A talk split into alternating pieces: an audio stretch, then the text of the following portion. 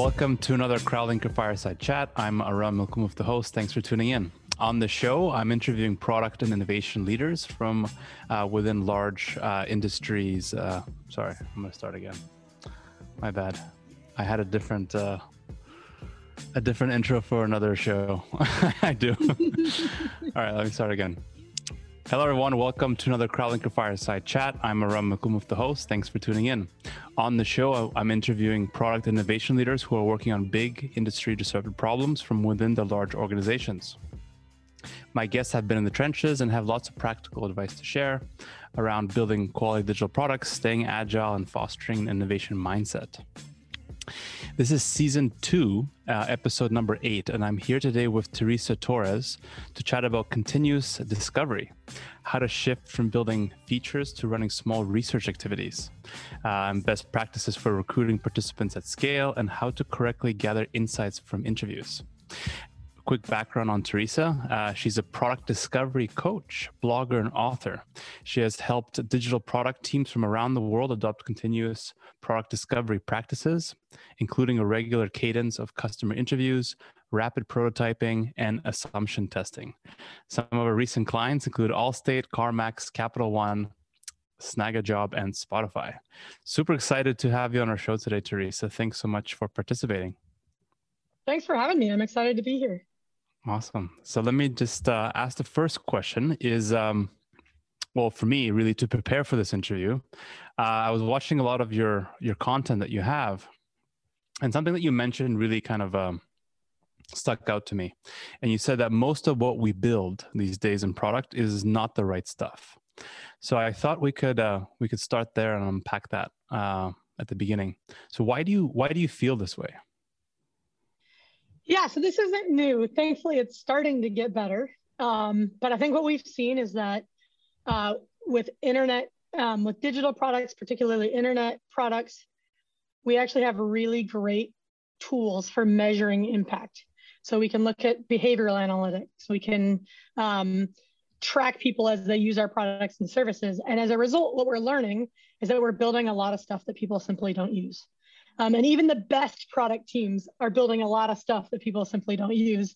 And I think that's why we're seeing a huge growth in popularity of discovery, um, not just as a topic, but the adoption of um, practices and activities to, to help us make better decisions about what to build.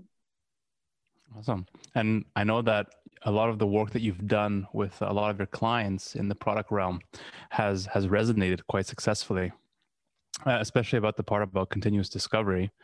Uh, can you tell us a bit about what is continuous discovery and why you think it's gained so much traction recently?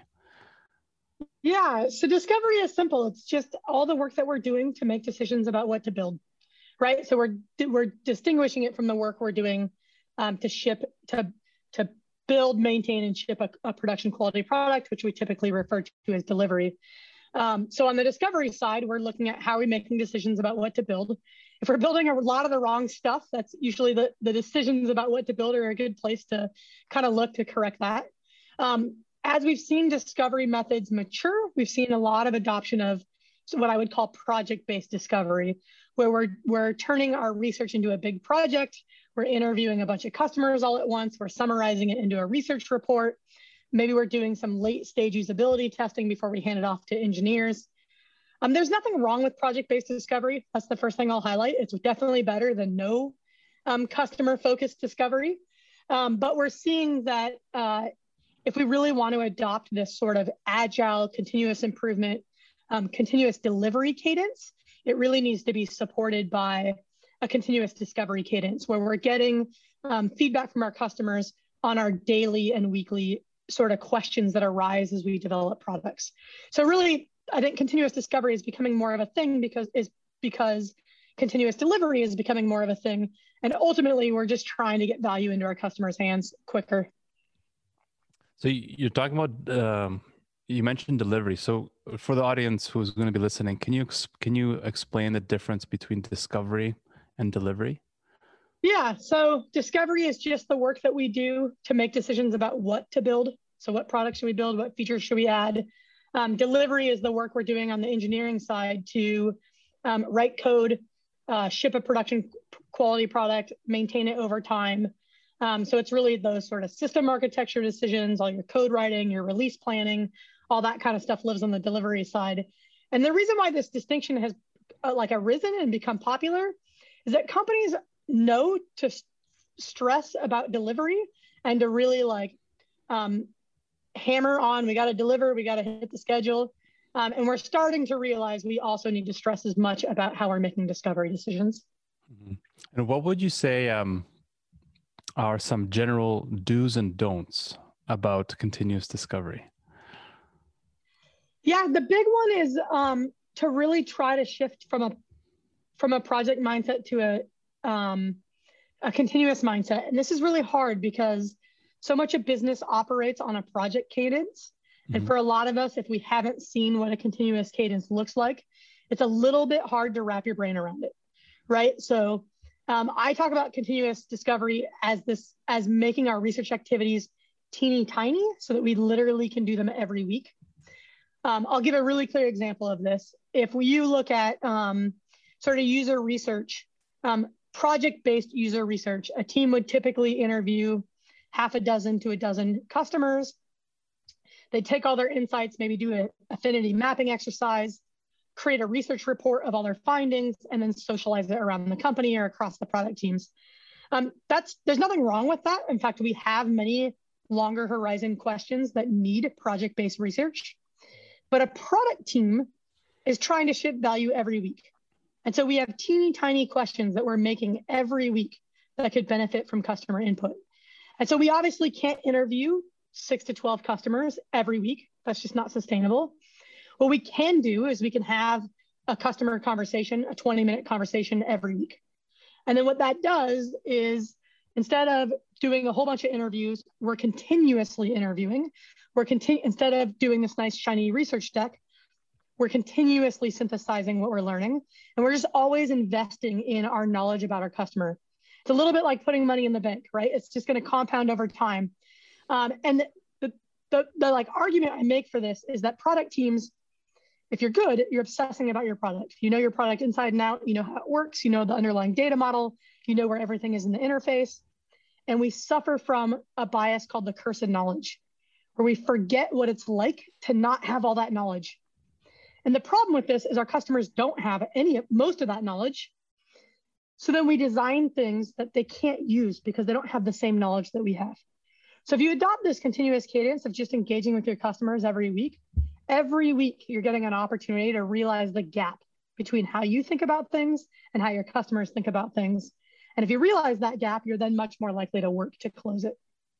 I love that. It's um, it's a good explanation, and I uh, I stumbled upon your opportunity solution tree, which you have on your website, and I was relating to it quite heavily. And I wanted to ask you a question there around the recommendation approach there, around how product teams should develop at least three solutions for yeah. each opportunity.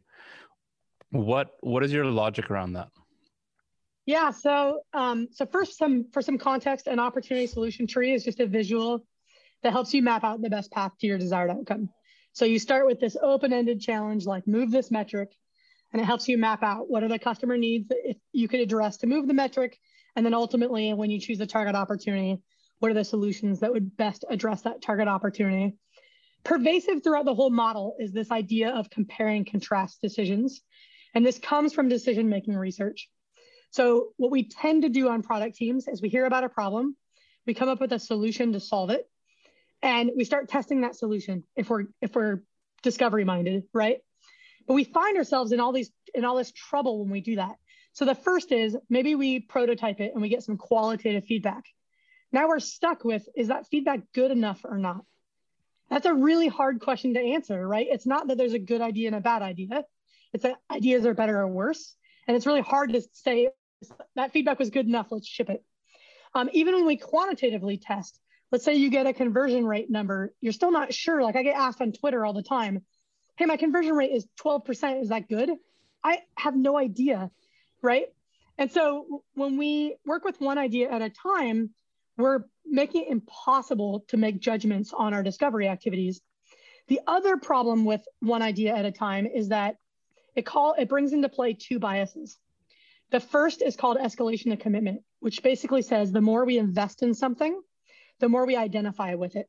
The more we identify it with it, we're, what that means in a product world is that we start to fall in love with our ideas, which then exacerbates the, the second bias, which is confirmation bias. So confirmation bias says um, we're much more likely to see the evidence that suggests our idea is going to work and less likely to see the evidence that it might be flawed, right? And so when we're working with one idea at a time, we're going to, even if we're experimenting and doing all the right things, we're not going to know how to evaluate the results. We're going to miss almost all of the negative feedback. So if you work with a set of solutions and you're and you're experimenting and collecting data on all three, you can compare and contrast. And this compare and contrast helps to overcome escalation of commitment because you're working on multiple ideas at once. It also helps to overcome confirmation bias because in a, in a comparison, we're much more likely to see the pros and cons of each idea.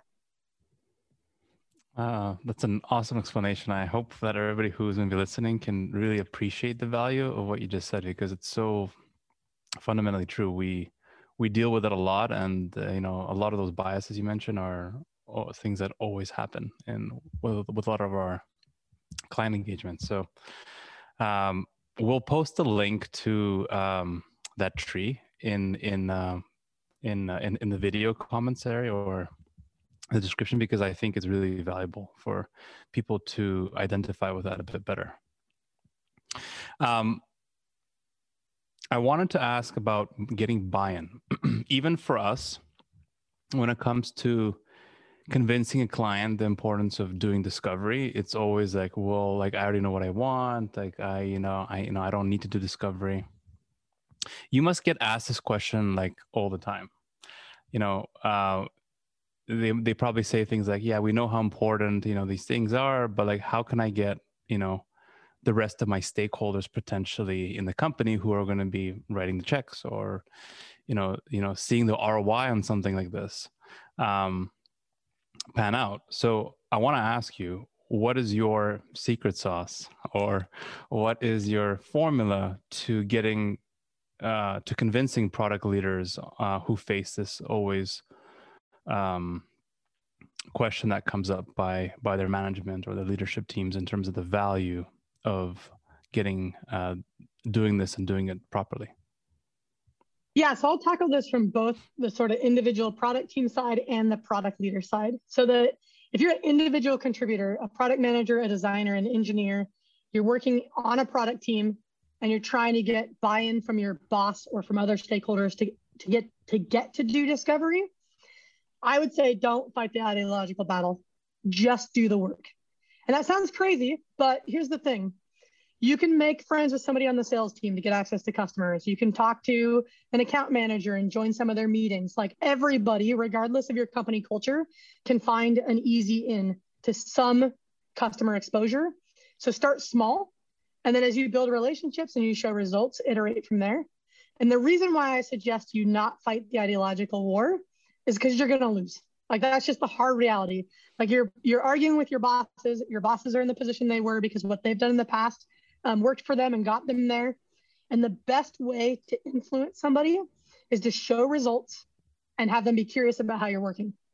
So if you're on, if you're an individual contributor, focus on how you do your own work and try to adopt some of these practices and bring them into your own practice. And I'll say, even if you're being asked to deliver a fixed roadmap, if you individually develop an outcome mindset and get more exposure to your customers and start to map out the opportunity space, even if you have zero latitude in what, what you're building, you'll make better versions of those outputs with that bigger context. So that's what I would say on the individual contributor side is just um, focus on yourself and how your own team is working. It's kind of like the analogy of like you get uh, make make lemonade with whatever yeah. you can kind of thing right? Okay. Yeah and here's the thing you're going to be amazed at how much you can do on your own. Like uh, one of the biggest barriers are people are just waiting for permission. Don't wait for permission go make it happen. You have way more agency than you think. On the product leadership side so now we're talking about chief product officer vp of product like an executive who has the ability to influence the direction of an organization. I think the the way to motivate your teams and your peers, so your sort of C-level executive peers, is to start start to show the gap between what you think is working and what's actually happening. So we all think we're making good discovery decisions. We all think everything we ship is amazing. We think we're serving customers, and nothing is going to change as long as that's the um, predominant belief. So I think the first step is to say, let's start to put um, instrument our products. Let's start collecting some good analytics. Let's start interviewing our customers. Let's put a face to what's in a, a um, quotes and visuals and audio and video of what's actually happening, so we can start to see that hey, we're not always right and then that's going to open the door to having a conversation about how can we increase our hit rate and uh, one thing I, I i came across was you you get um, what you recommend to the product leaders that um, you work with in terms of what questions to ask during product retrospectives and i think one of them was could we have learned you know whatever was sooner than yeah. than uh, when we just realize it now do you have any kind of valuable questions or other kind of tidbits question you know uh, ideas uh, or frameworks that you could maybe um, add on to that that uh, can help stakeholders really understand the value of the of constantly talking to customers and doing these smaller research activities instead of just building features yeah, so I think there's two parts to this. So the question that you referred to, it's part, it's what I recommend as part of like a sprint retrospective for the team, the product team themselves. So that cross-functional sort of squad, where ever if you do Scrum, you can do it in your Scrum retrospective. If you don't do Scrum, just do it every week or two, where you just look back and say, what did we learn in the last week or two that surprised us? Right? This could be anything. It could be an insight from an interview. It could be a solution that didn't quite meet your expectations. It could be something was harder to build than you thought it would be. And then for each of the things that you generate, ask a follow up question, which is how could we have learned that sooner? Mm-hmm. Because usually what's happening is we have an assumption that we didn't surface and test in our discovery. And so going through that process will help you see your own blind spots and help. It's a really good feedback loop for improving your own discovery practices. For, for product leaders, I think what they need are questions. Here's what product leaders struggle with if I'm a head of product, I'm probably responsible for outcomes myself. And then I'm turning around and pushing those down to my teams. And I might totally believe in the empowered team model and want to give them the autonomy to do their own work. But if it looks like they're not making enough progress, I start to feel the heat of, oh, I'm not going to hit my own outcome.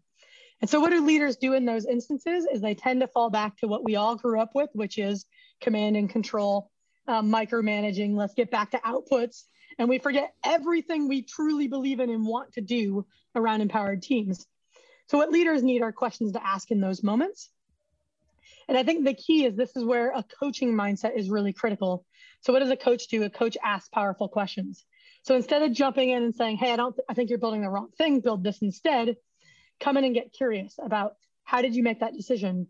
What data did you base it on? Are you engaging with customers? Um, are you understanding the context of our customers? Do you have a good understanding of the strategic context for the company?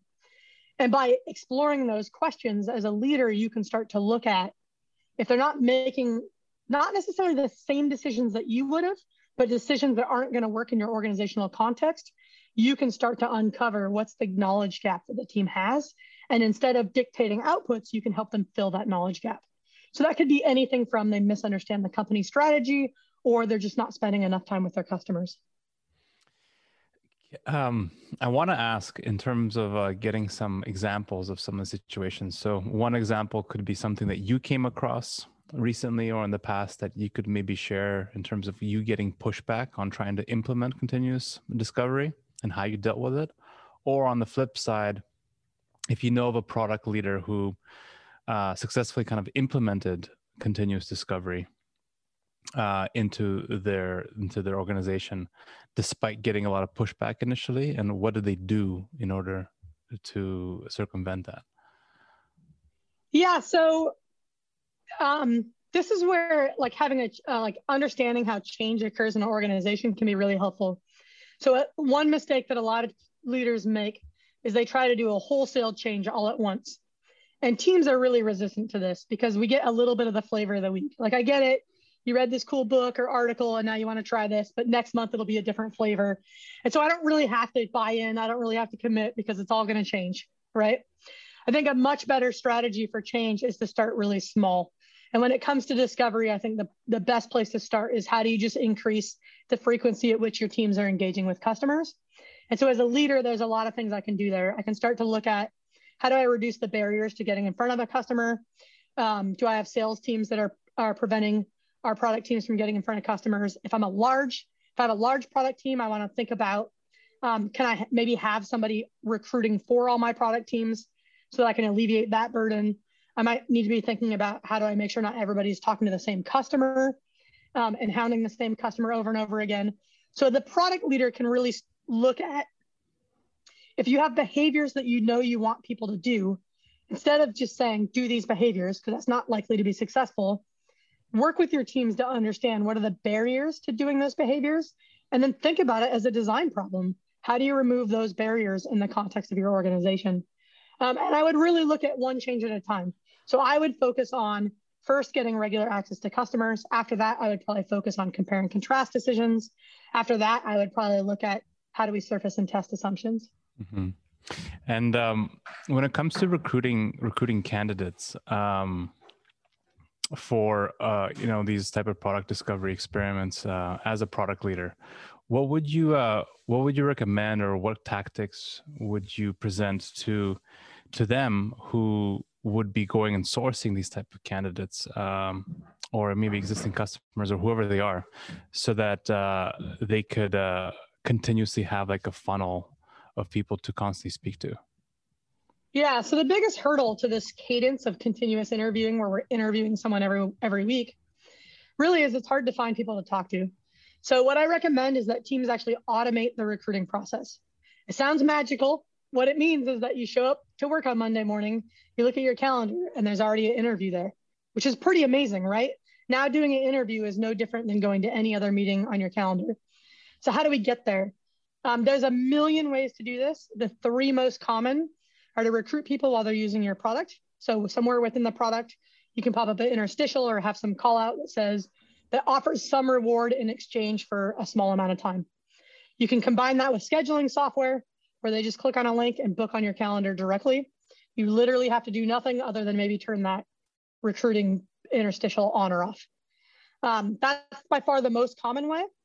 Uh, for products or services, if you're a brand new product and you don't have any customers yet, you can still use that strategy. You just need to do it on a landing page where you're driving ads to that page. Um, a lot of startups do that as demand testing. It's very effective. For some companies, like typically enterprise co- companies, if you are trying to interview people that are different from who's in your product all day, every day. So if you're B2B and your end users are in your product, recruit them while they're using your product. But if you need to talk to the buyer, for example, and they're not in your product, that's where you can use your customer um, facing teams that already work at your company to help you recruit. So that could be sales teams, uh, customer success teams, support teams, account managers. Somebody in your building is talking to customers every day. So you can define triggers for them. Basically, say if you talk to a customer who has this need, um, ask them if they'll spend time with our product team. Um, and then it, I have worked with some companies where they either work with their customers are either really high value individual, like where their time is really valuable. So like CEOs or investment bankers, or they work in teeny tiny markets. Like I worked with a company, there's six customers in their total addressable market because their customers are US movie studios, right? So in those instances where either your the time of your customer is extremely valuable and i can't emphasize this enough i mean on the extreme end like everybody thinks their customers time is valuable but I'm talking about like CEOs, investor, investment bankers who want to be secretive about the way they work, politicians, not your run of the mill everyday people, sports athletes, professional athletes, right? Um, or teeny tiny markets. What you want to do is build long term relationships with a subset of your customers so you can go back to the same people over and over again. Uh, I, am really curious on this product. Uh, it must must be so hard to get um, the head of a studio's attention. um, but uh, I want to ask: Do you find there's any difference between uh, recruiting customers and speaking to them between a B two B versus a B two C approach? Um, um, when it comes to kind of like interviewing them, um, you know, or having them participate in uh, in these workshops or in these user testing interviews? Yeah, I would say the tactics are really similar. The key difference is that in a B2B context, you might have more, I mean, even in the b2c context, you might have different users, but in the B2B context, oftentimes the buyer is different from the user. And we rarely see that in the B2C context. Um, so the complexity of the people that the types of users you need to interview um, and and maybe there's fewer overlapping needs across those. Like usually in a B2B context, the buyer is really concerned about things like scalability and security and how they pay and how they monitor behavior in the product. And the um, end user in that product could care less about any of those things. So we see little overlap between needs. Um, but other than that, I think that the recruiting tactics, the how you would interview them, what you're trying to learn from them are all really similar. And um, what's your what's your perspective? Because we've been trying different things in the past, and um, I, would love to know how do you go about incentivizing people to participate and give their time towards uh, doing these product discoveries or these um, interviews with with with with the team that's asking for their time. You know, monetary, non-monetary. What's your perspective on all this? Yeah. So first of all, uh, teams have a hard time recruiting because most people are going to say no to something that they don't understand what's going to happen.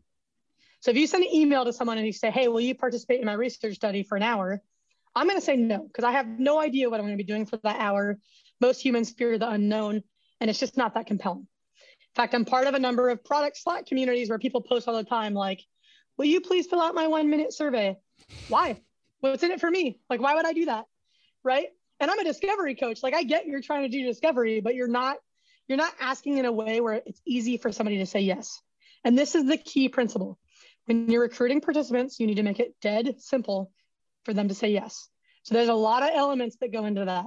You need to ask for a teeny tiny amount of time. I would never do an hour long interview. At most, I would do 30 minutes. If my participants are really busy, I would ask for five minutes, right? I want to make it as dead simple um, to get on their calendar uh, I would want to make, if I'm using scheduling software, I want to give them as many scheduling options as possible and make it as easy as possible for them to find a time that works for them. I'm going to try to schedule the interview as close to the time that I ask them as possible. So I'm not going to schedule an interview for three weeks out because humans are optimistic about how much time they'll have in the future, and we never have as much time as we think. So what's going to happen three weeks from now is that person's going to be busy and they're going to cancel if they're nice and they're going to no show if they're not. Um, so try to schedule it as close to when you're booking it as possible.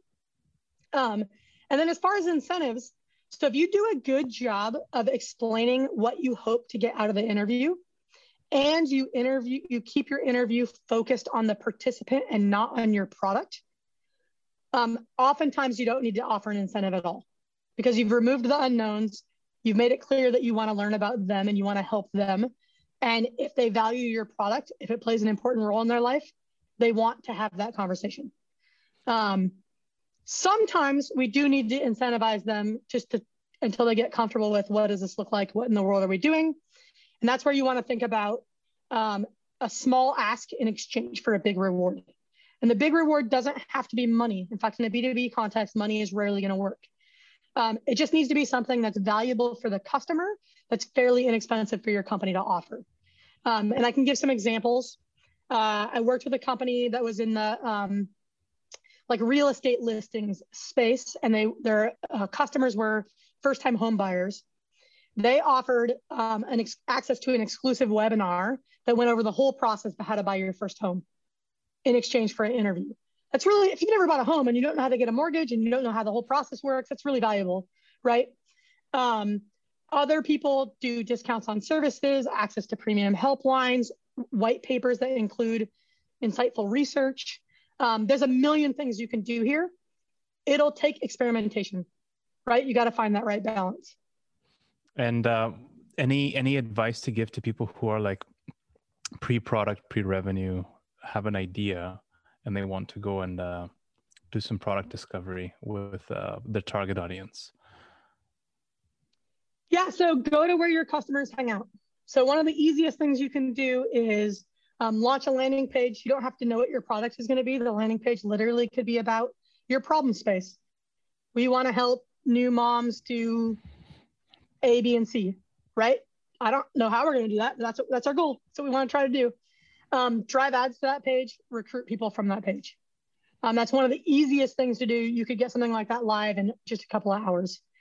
Um, you also can go to where they are already hanging out so that whether, depending on your audience, that could be Facebook groups, LinkedIn groups, forums. It could be in person. I've had teams that were working with um, their audience were people that were trying to buy a new car and they literally hung out at car dealerships. Um, and especially right now, like everybody on the planet is trying to buy a new car in the US. And so if you hang out at a car dealership, there's a lot of waiting around, right? Plenty of time to go interview someone while they're waiting around.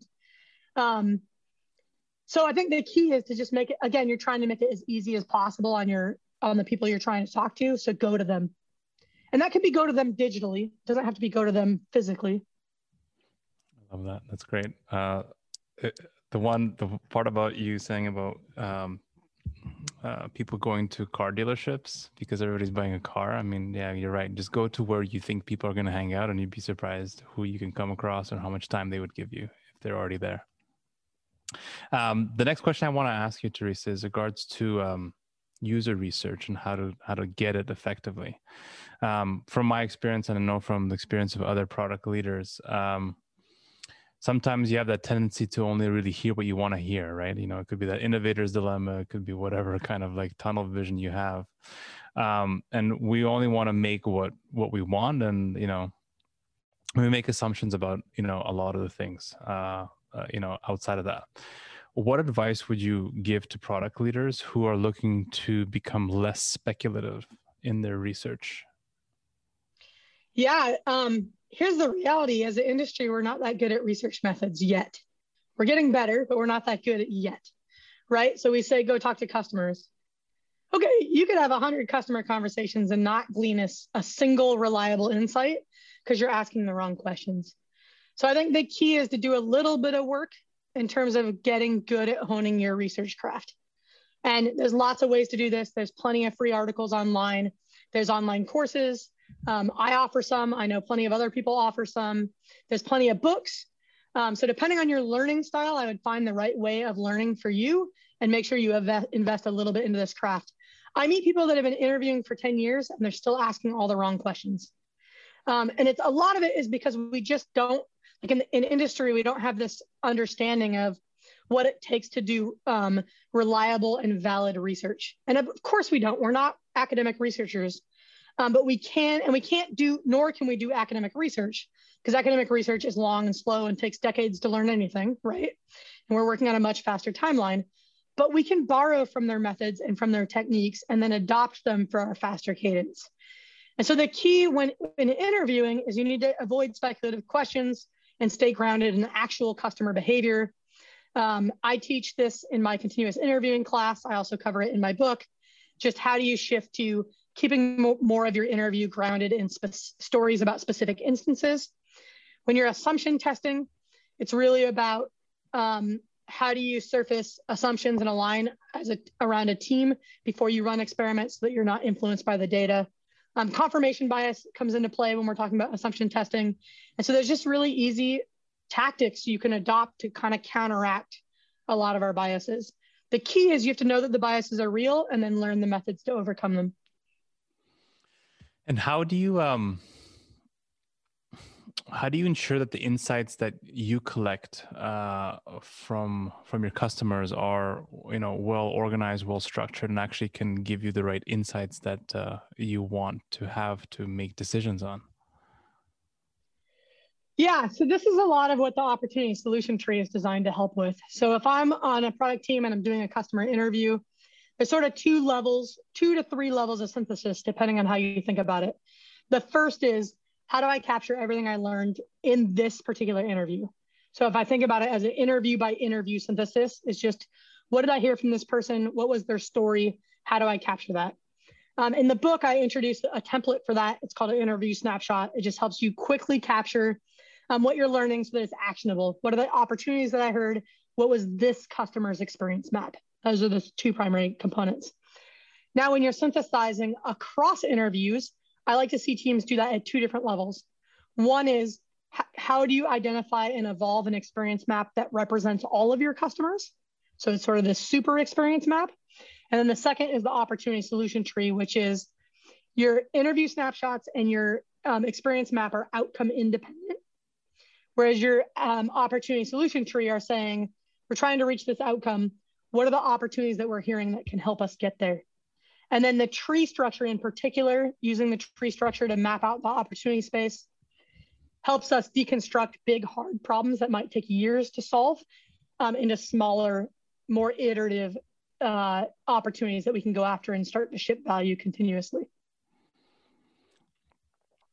I'm really curious. You you built all this knowledge up over the years. Uh, you know, um, where did you learn all this from? And uh, I know you have your book and you have your your own courses and things like that. But what what places would you recommend uh, listeners to go to uh, to learn about all these skills from interviewing to analyzing the data and the insights uh, any any any ones that come to mind like you know top five recommended places to go and study from yeah well so i will share i do have my new book continuous discovery habits out which my goal was to give you everything like in fact one of the reviews they said most books are an advertisement for a workshop teresa's book feels like the workshop and that made me very happy because my goal is to give you everything that's in the book um, I also have um, a ton of free material on producttalk.org, and we have the Product Talk Academy um, at learn.producttalk.org with courses. So my goal is I'm trying to help people adopt this. What are the resources that I drew inspiration from?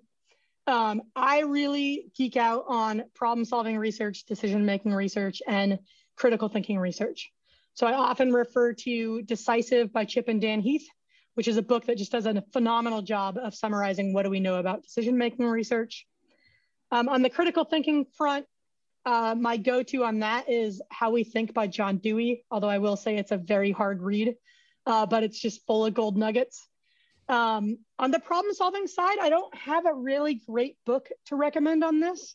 Um, I have a number of researchers. David Jonassen is one who's just done some phenomenal work in this space that just helps us start to think about how do we how do we like develop our problem solving skills so i personally tend to draw a lot from academic research and then i've been really be- um, blessed in that i've had a chance to work with a lot of product teams so then i can kind of test those ideas that come from research in a lot of different contexts and really get a sense for how do we make this actionable and really pragmatic for product teams and the context in which they're working and uh, would you say that there's a difference in terms of how you approach um, research, whether based on what stage of a company you are at, whether you're early on, you're at launch, or you're like a mature company?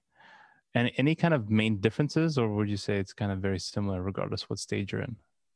Yeah, so I think um, across stage of companies, there's a lot of similarities with one exception if you're a startup and you don't have a product at all, you and you haven't identified a customer segment and a value proposition, or if you're in an enterprise and you're launching a new product and you haven't identified that yet, I actually would start with a business model canvas and, and nail down um, your theory about who your customer segment is and what value proposition you're going to deliver with them. Once you have those two pieces of the business model canvas in place, then you're probably ready to set an outcome and start adopting some of these disc- discovery activities. Mm-hmm. Um, and sorry, I'm, I'm going to a previous thought I, I wanted to ask you. Sure. As a product manager, so so not a product leader, somebody a product manager within a pod stru- structure in, in the in, in a team. How much time would you say that they should that they should focus on between discovery versus delivery on a weekly basis? Yeah, this is a hard question. So I have seen numbers. I don't. They might have come from Marty Cagan. I'm not positive about that. I know somebody, maybe Marty, Marty, said that product managers should spend 80% of their time in discovery and 20% in delivery, and that engineers, your lead engineer and your lead designer should be 50-50. Roughly, I would say that's right. But here's what I don't like about putting numbers on this. First of all, there's not a clear boundary between discovery and delivery. We do learn in our delivery work what that feeds back into discovery. So it's not, it's never going to be that clean. And I can't tell a product manager like spend six hours a day on discovery and two hours a day on delivery, because there's going to be weeks where delivery is a crisis and you're going to have to spend more time on that. Um, I think when you get good at continuous discovery, it becomes the way you do your job. And so then this question of like, how much time do I spend in discovery? It's like my brain breaks on it a little bit. Like I don't know how to even think about how to answer that question. Um, it's a mindset shift more than it's an activity shift because the activities that you do can still be teeny tiny. So they don't have to take a lot of time. But if you don't make the mindset shift, you could do all the right activities and not see any benefit from them. So I don't, I do think that like the trio driving discovery should be spending a good amount of their time in discovery, but I don't, they're just going to do that naturally when it becomes the way that they work. Like it's just, it's all going to feel like work. And what what would you recommend to people who aren't um, who started doing continuous discovery? Right, they've overcome overcome and committed to, you know, uh, to doing it. Um, what if they're not? what if they start getting discouraged or they're not seeing the results that they're hoping to do, and they start losing drive or commitment towards seeing this through on a long term basis because they're not getting the results short term? Yeah. So it's going to take time. That's the first thing, right? So if you're working on an outcome and you've never tried to move that metric, the reality is, unless you get really lucky, you're not going to move that metric in the short run. It's going to take some cycles of experimenting and learning, right? And so we can't always measure our success by did we hit our goal or not. We have to also consider did we try enough things that in our next round, we feel like we're going to get better than we did in our last round. And so I think this continuous improvement mindset is really critical to apply even to the way that we work because you're going to strike out a lot. But the way to think about it is what you used to do when you struck out was you just didn't know it. So you still built that product and you shipped it and you wasted a ton of time.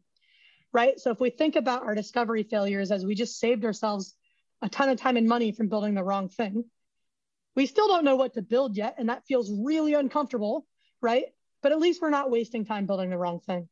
And if you're doing your discovery well, with each cycle, you should get closer and closer to finding the right thing. If you're not, you need to take time in your retrospective to look at where might where might we be going off the off the path. Mm-hmm. A couple more questions for you, Teresa. Um, I want to ask about the type of people who should be doing discovery, because uh, in certain organizations, uh, I've seen in some of the enterprises that we work with, a lot of BAs do this mm-hmm. type of work um, instead of like the product managers or, or somebody else on the product team. So I know you're a big advocate that you know research research should be done by the product by the team building the product, right? Mm-hmm. Who would you say like who who would be like that core team that you know has to participate, whether it's a startup or an enterprise? Yeah. So when I say by the team building the product, here's the goal. We want to avoid handoffs. If I do a bunch of research and then I say, hey, here you go, go build this, what's going to happen is you're going to have your own opinions about what we should be building. You're going to mistrust my research. You're not going to have all of the context. You're going to make little decisions that deviate from what's actually going to work because you don't have firsthand exposure to the customer. So it's actually really important that whoever is building the product is a part of the discovery work. In most organizations, um, the minimum that should be driving discovery should be a product manager, a designer, and an engineer. Now, I will say in the last few weeks since the book has been out, the number one question and or feedback I get comes in the form of, I'm all up in arms. I can't believe you didn't include this role in your trio. And the roles have been anything from BAs to content marketers to mar- product marketing managers to data analysts to UX writers to like name your favorite role. Um, what drives me nuts about this is literally anytime I've talked about the product trio, including in the book, I talk about the key principle of the product trio is how do you get the right cross-functional roles in the room for the decision that you're trying to make. And the idea of the trio can flex based on what your organizational higher, um, roles look like. So if you have the luxury of having a UX writer, which I literally have never worked anywhere that had a UX writer, but if you have that luxury and you really feel like they need to be a part of every single decision, include them in your trio, right? Like it's not it's not a it's not rocket science. It really is about we want to make sure that the right roles are represented given the type of decision that we want to make. We don't want to overcorrect and include everybody in every decision because we literally will never get anything done. That, that's so true. Just figure out who has to be involved in the product team and then get their commitments. I've never heard of a, a UX. What was it? A UX writer. A UX writer. That's Someone who's writing UX copy. Like I get why that's a thing. Yeah. Okay. But, but here, but here's the thing. Like I defined the trio to represent what I see at the vast majority of companies. We're getting to the point where the vast majority of companies have product managers, designers, and engineers. And yeah, some of them call them product owners instead of product managers, or some of them use BAs instead of product managers, or some of them have product designers. And was it Square that had product editors? Like, I get it. Everybody has like their different flavor of titles. The core principle is who are the people that need to be involved in the decision. Okay. Um, I'm going to put out a rant about that eventually. Oh yeah. Okay. Cool. I'm, looking, I'm going to look forward to that.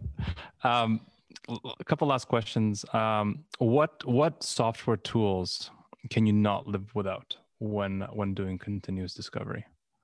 Oh, this is a good question. So I try really hard to not take a stance on particular tools because I think it's really important that every team find the tools that work for them. But I will share the types of tools that I think are really critical. So the first is uh, some type of virtual whiteboard. So the two big ones right now are Miro and Mural. I know some people still use Jamboard. That's cool.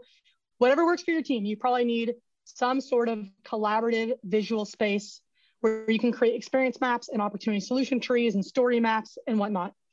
Um, the second one I would say is, I mean, almost every team has like a, a place where they're tracking work in progress. So that could be something like Trello or Atlassian's product or whatever. Um, that's just sort of helping your team coordinate who's doing what. And I think that's equally important in discovery as it is in delivery.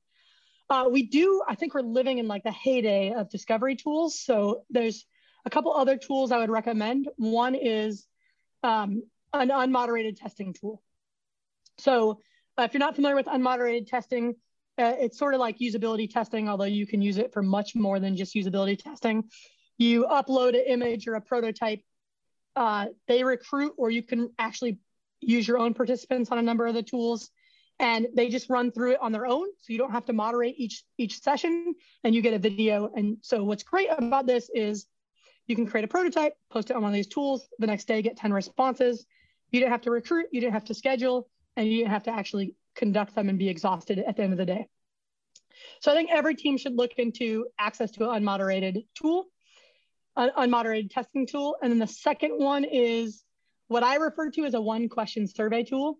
But there's lots of different types of tools that will unlock this. So a one question survey tool is where you can just somehow in your product pop up a single question um, and just collect fast answers.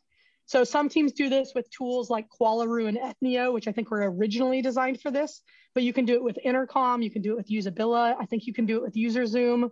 There's a million ways to do this. Um, but it can be really helpful when you get into testing specific assumptions to be able to just collect 100 responses to a one question survey in an hour or two. Yeah, I think um, even Hotjar has this functionality now as well. Yep. And with the unmoderated uh, uh, platforms, we use uh, usertesting.com and usabilityhub.com. They're really great. Um, have Have you used those tools before? Did Did you like them or? Uh, I've used user testing. I think they really innovated in the unmoderated testing space. I know they have competitors. Again, I try really hard to stay out of the tool battle because I don't okay. want somebody to think I'm endorsing one tool over another. Yeah. Um, I've played with Hotjar a little bit, but it's been years. Okay. Okay. Cool. Um, last question for you. Um, uh, this is, I think, really hard to, for some people to answer around like uh, why build product or you know the traditional way of what to look for when uh, when creating one. But i want to ask you know uh, around the concept of desirability feasibility of anything that you do. It's always you always try to kind of fit something in the middle that you know w- would work. Uh, are there other categories companies should be looking at before they build anything? Um, other than desirability, feasibility? Yeah, so the the three common ones that you'll often see in that Venn diagram that I think was, um, I tried to track down the source of this for my book. Um, some people attribute it to IDEO, but I think maybe Tony Ulwick of the Jobs to Be Done sort of um, realm may, may have introduced it even earlier, but I could not fully track that down. Um, but the three most common categories are viability, desirability, and feasibility. So desirability, does anybody want it? Feasibility, can we do it? Is it possible? Viability, is it good for our business? Can we get a return on our investment? Um, I would add usability. We're pretty good at usability, so that's not a surprise for most people. And then the fifth category that I add, which we're terrible at as an industry, is ethical assumptions. So um, we should be building desirable, viable, feasible, usable, and ethical products. Um, and that ethical category, I think about it in two ways. One is it's really easy to overlook the data decisions that we're making, what data we're collecting, how we're using it, who we're selling it to. Do our customers understand that? Are they comfortable with it? Would they agree to it if it was written in black and white terms for them? Um, but I think there's also other ethical assumptions like who are we choosing to serve? Who are we leaving out? Um, who are we testing with? Are we releasing something because it really works for the majority of people, but uh, there's a, a, minority that's being underrepresented or it just doesn't work for? Um, and we have a lot of really unfortunate examples of products that worked for a majority and, and catastrophically failed for a minority. Uh, and I think we have a long way to go in terms of getting better at that as an industry. I, I love that. I, I, have I've never heard anybody say that, but I think you're totally accurate on on that fifth one. So thank you so much, uh, Teresa, for sharing all this awesome information with us today. I uh, it's an overwhelming amount of knowledge for anybody who's going to be uh, listening to this, but great, great uh, suggestions, and I think your know-how really is at a different level. So thanks again. Uh, and for everybody listening, I hope you enjoy this episode and stay tuned for for next time. Thanks again, Teresa. Awesome. Thanks for having me. It was fun.